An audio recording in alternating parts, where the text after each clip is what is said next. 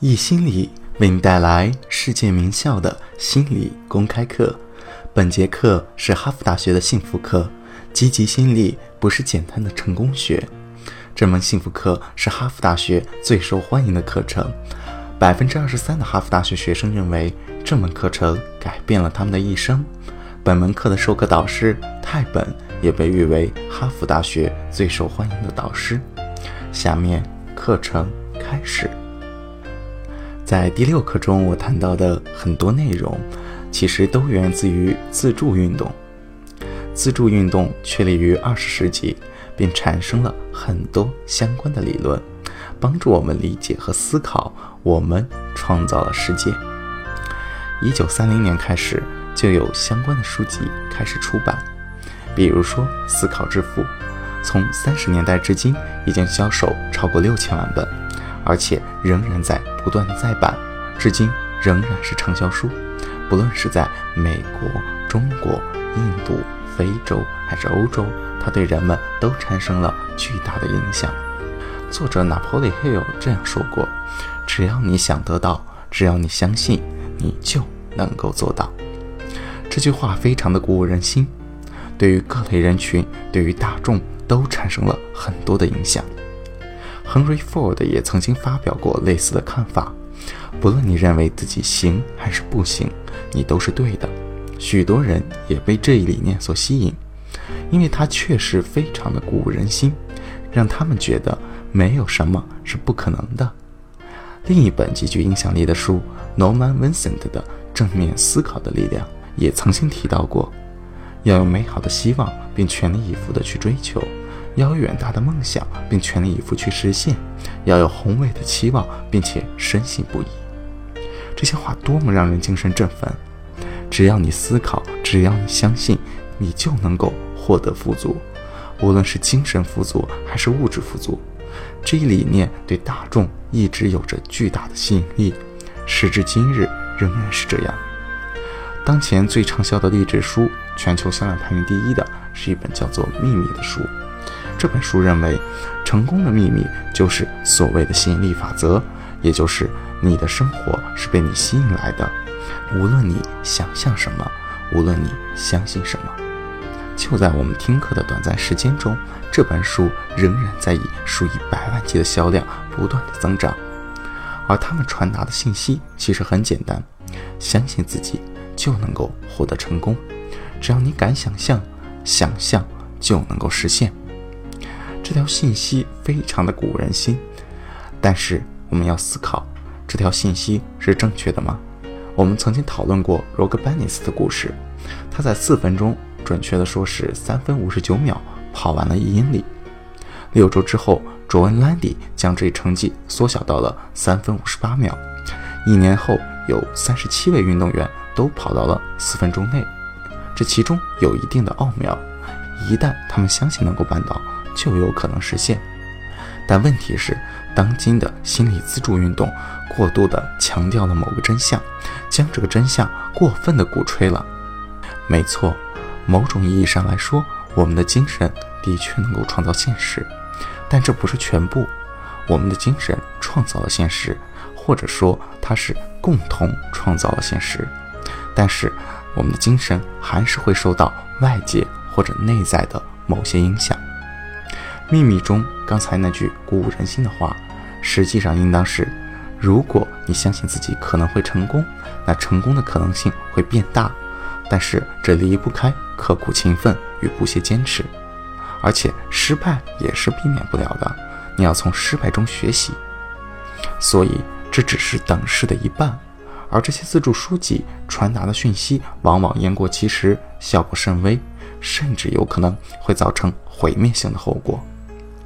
比如，如果一切建立在吸引力法则上，我创造了一切，一切事情都因我而改变，那么一切的失败也将都归咎于我。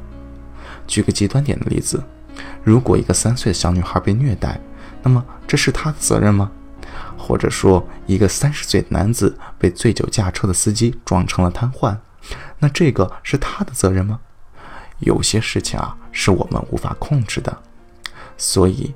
一切因我而变，一切都有吸引力法则决定。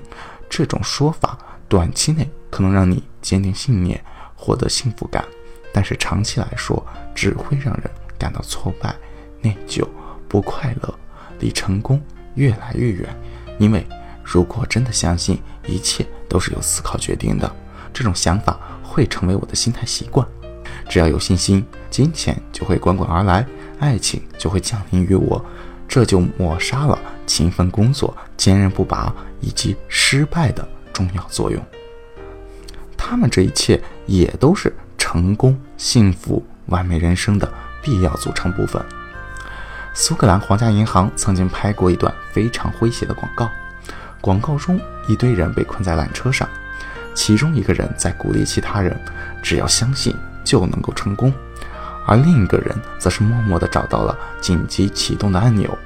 当缆车启动时，那些被激励的人还都以为是他们的信念发挥了作用。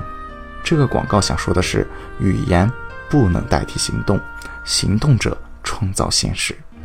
他抓住了部分真相，但不是全部。我们看一下学术研究对精神力量的解释。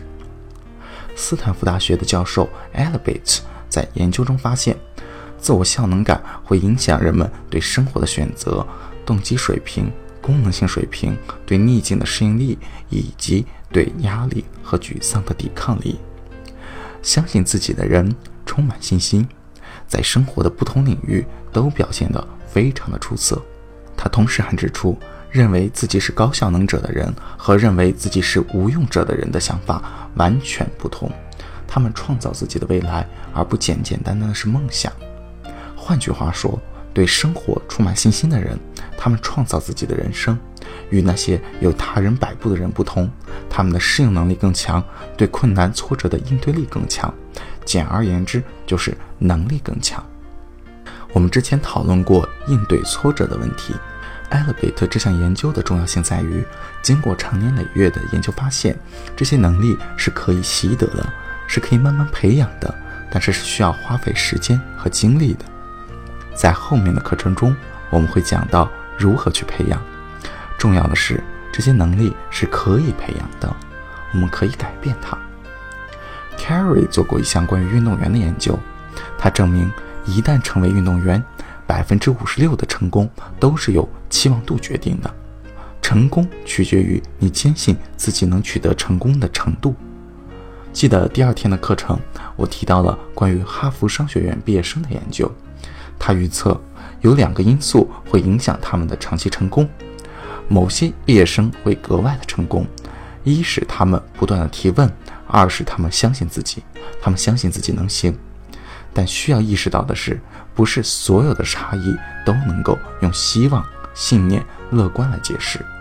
很多的自助书籍想引导我们这么认为。布兰登从事心理学研究有五十年了，他做过许多严谨全面的关于自尊概念的探究。他说过这样一段话：我们每个人的自尊水平，也就是自信程度，对于我们方方面面都有着深远的影响。比如说，我们的待人接物，能够取得的地位，能够获得多少成就，我们会与谁坠入爱河，我们与配偶、孩子以及朋友的关系。以及个人的幸福水平等等，物质富足和幸福感，或者说生活地点和幸福感，属于低度线性相关，而自尊与幸福感属于高度线性相关。大多数研究发现，两者之间的相关系数可以达到零点七，所以自尊非常的重要，内在的因素非常的重要。我们提升自信水平的时候，发生在我们身上的是我们在转变精神，改变承载精神的容器，这样我们看世界的角度就不同了。有了不同的理解和感悟，待人处事的方法就会不同。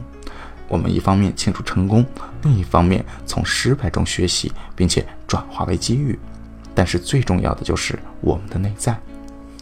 Brandon 曾经说过：“自我定义就是命运。”这非常像自助运动说的话，唯一的不同就是他对此进行了严谨细致的思考和探究，证明了信仰的局限性。这一领域的另一研究，大多数人都听说过，叫做安慰剂效应。你头痛，你去看医生，医生会告诉你说：“我给你开种药。”非常的有效，你吃完了头就不痛了。你不知道的是，他给你的其实是糖球，但是因为你相信他能够治好头痛，他就真的治好了。在看过这个研究之后，医学院的老师 Herbert 对此做过一系列研究。我着重给大家讲两个。他找了一些处在妊娠期的胃部不适的妇女，她们都有恶心呕吐的症状，这非常常见，尤其是怀孕初期的三个月。他告诉他们，这里有一种新药，治疗呕吐症状非常的有效。于是他把药给了他们，他们的胃部全部都好了。当然，他们不知道这只是安慰剂，只是普通的糖丸。然后他们将实验更进一步，但是这一次他给的不再是糖丸，而是小剂量的没有危险性的吐根。吐根是催吐时服用的药物，如果发生食物中毒，就需要服用吐根进行催吐。他给这些病人服用吐根，并且告诉他们只能治疗呕吐，而他们也确实恢复了健康。本来应该出现呕吐症状，不仅没有出现，服用了吐根更该呕吐的，实际上呕吐也被停止了。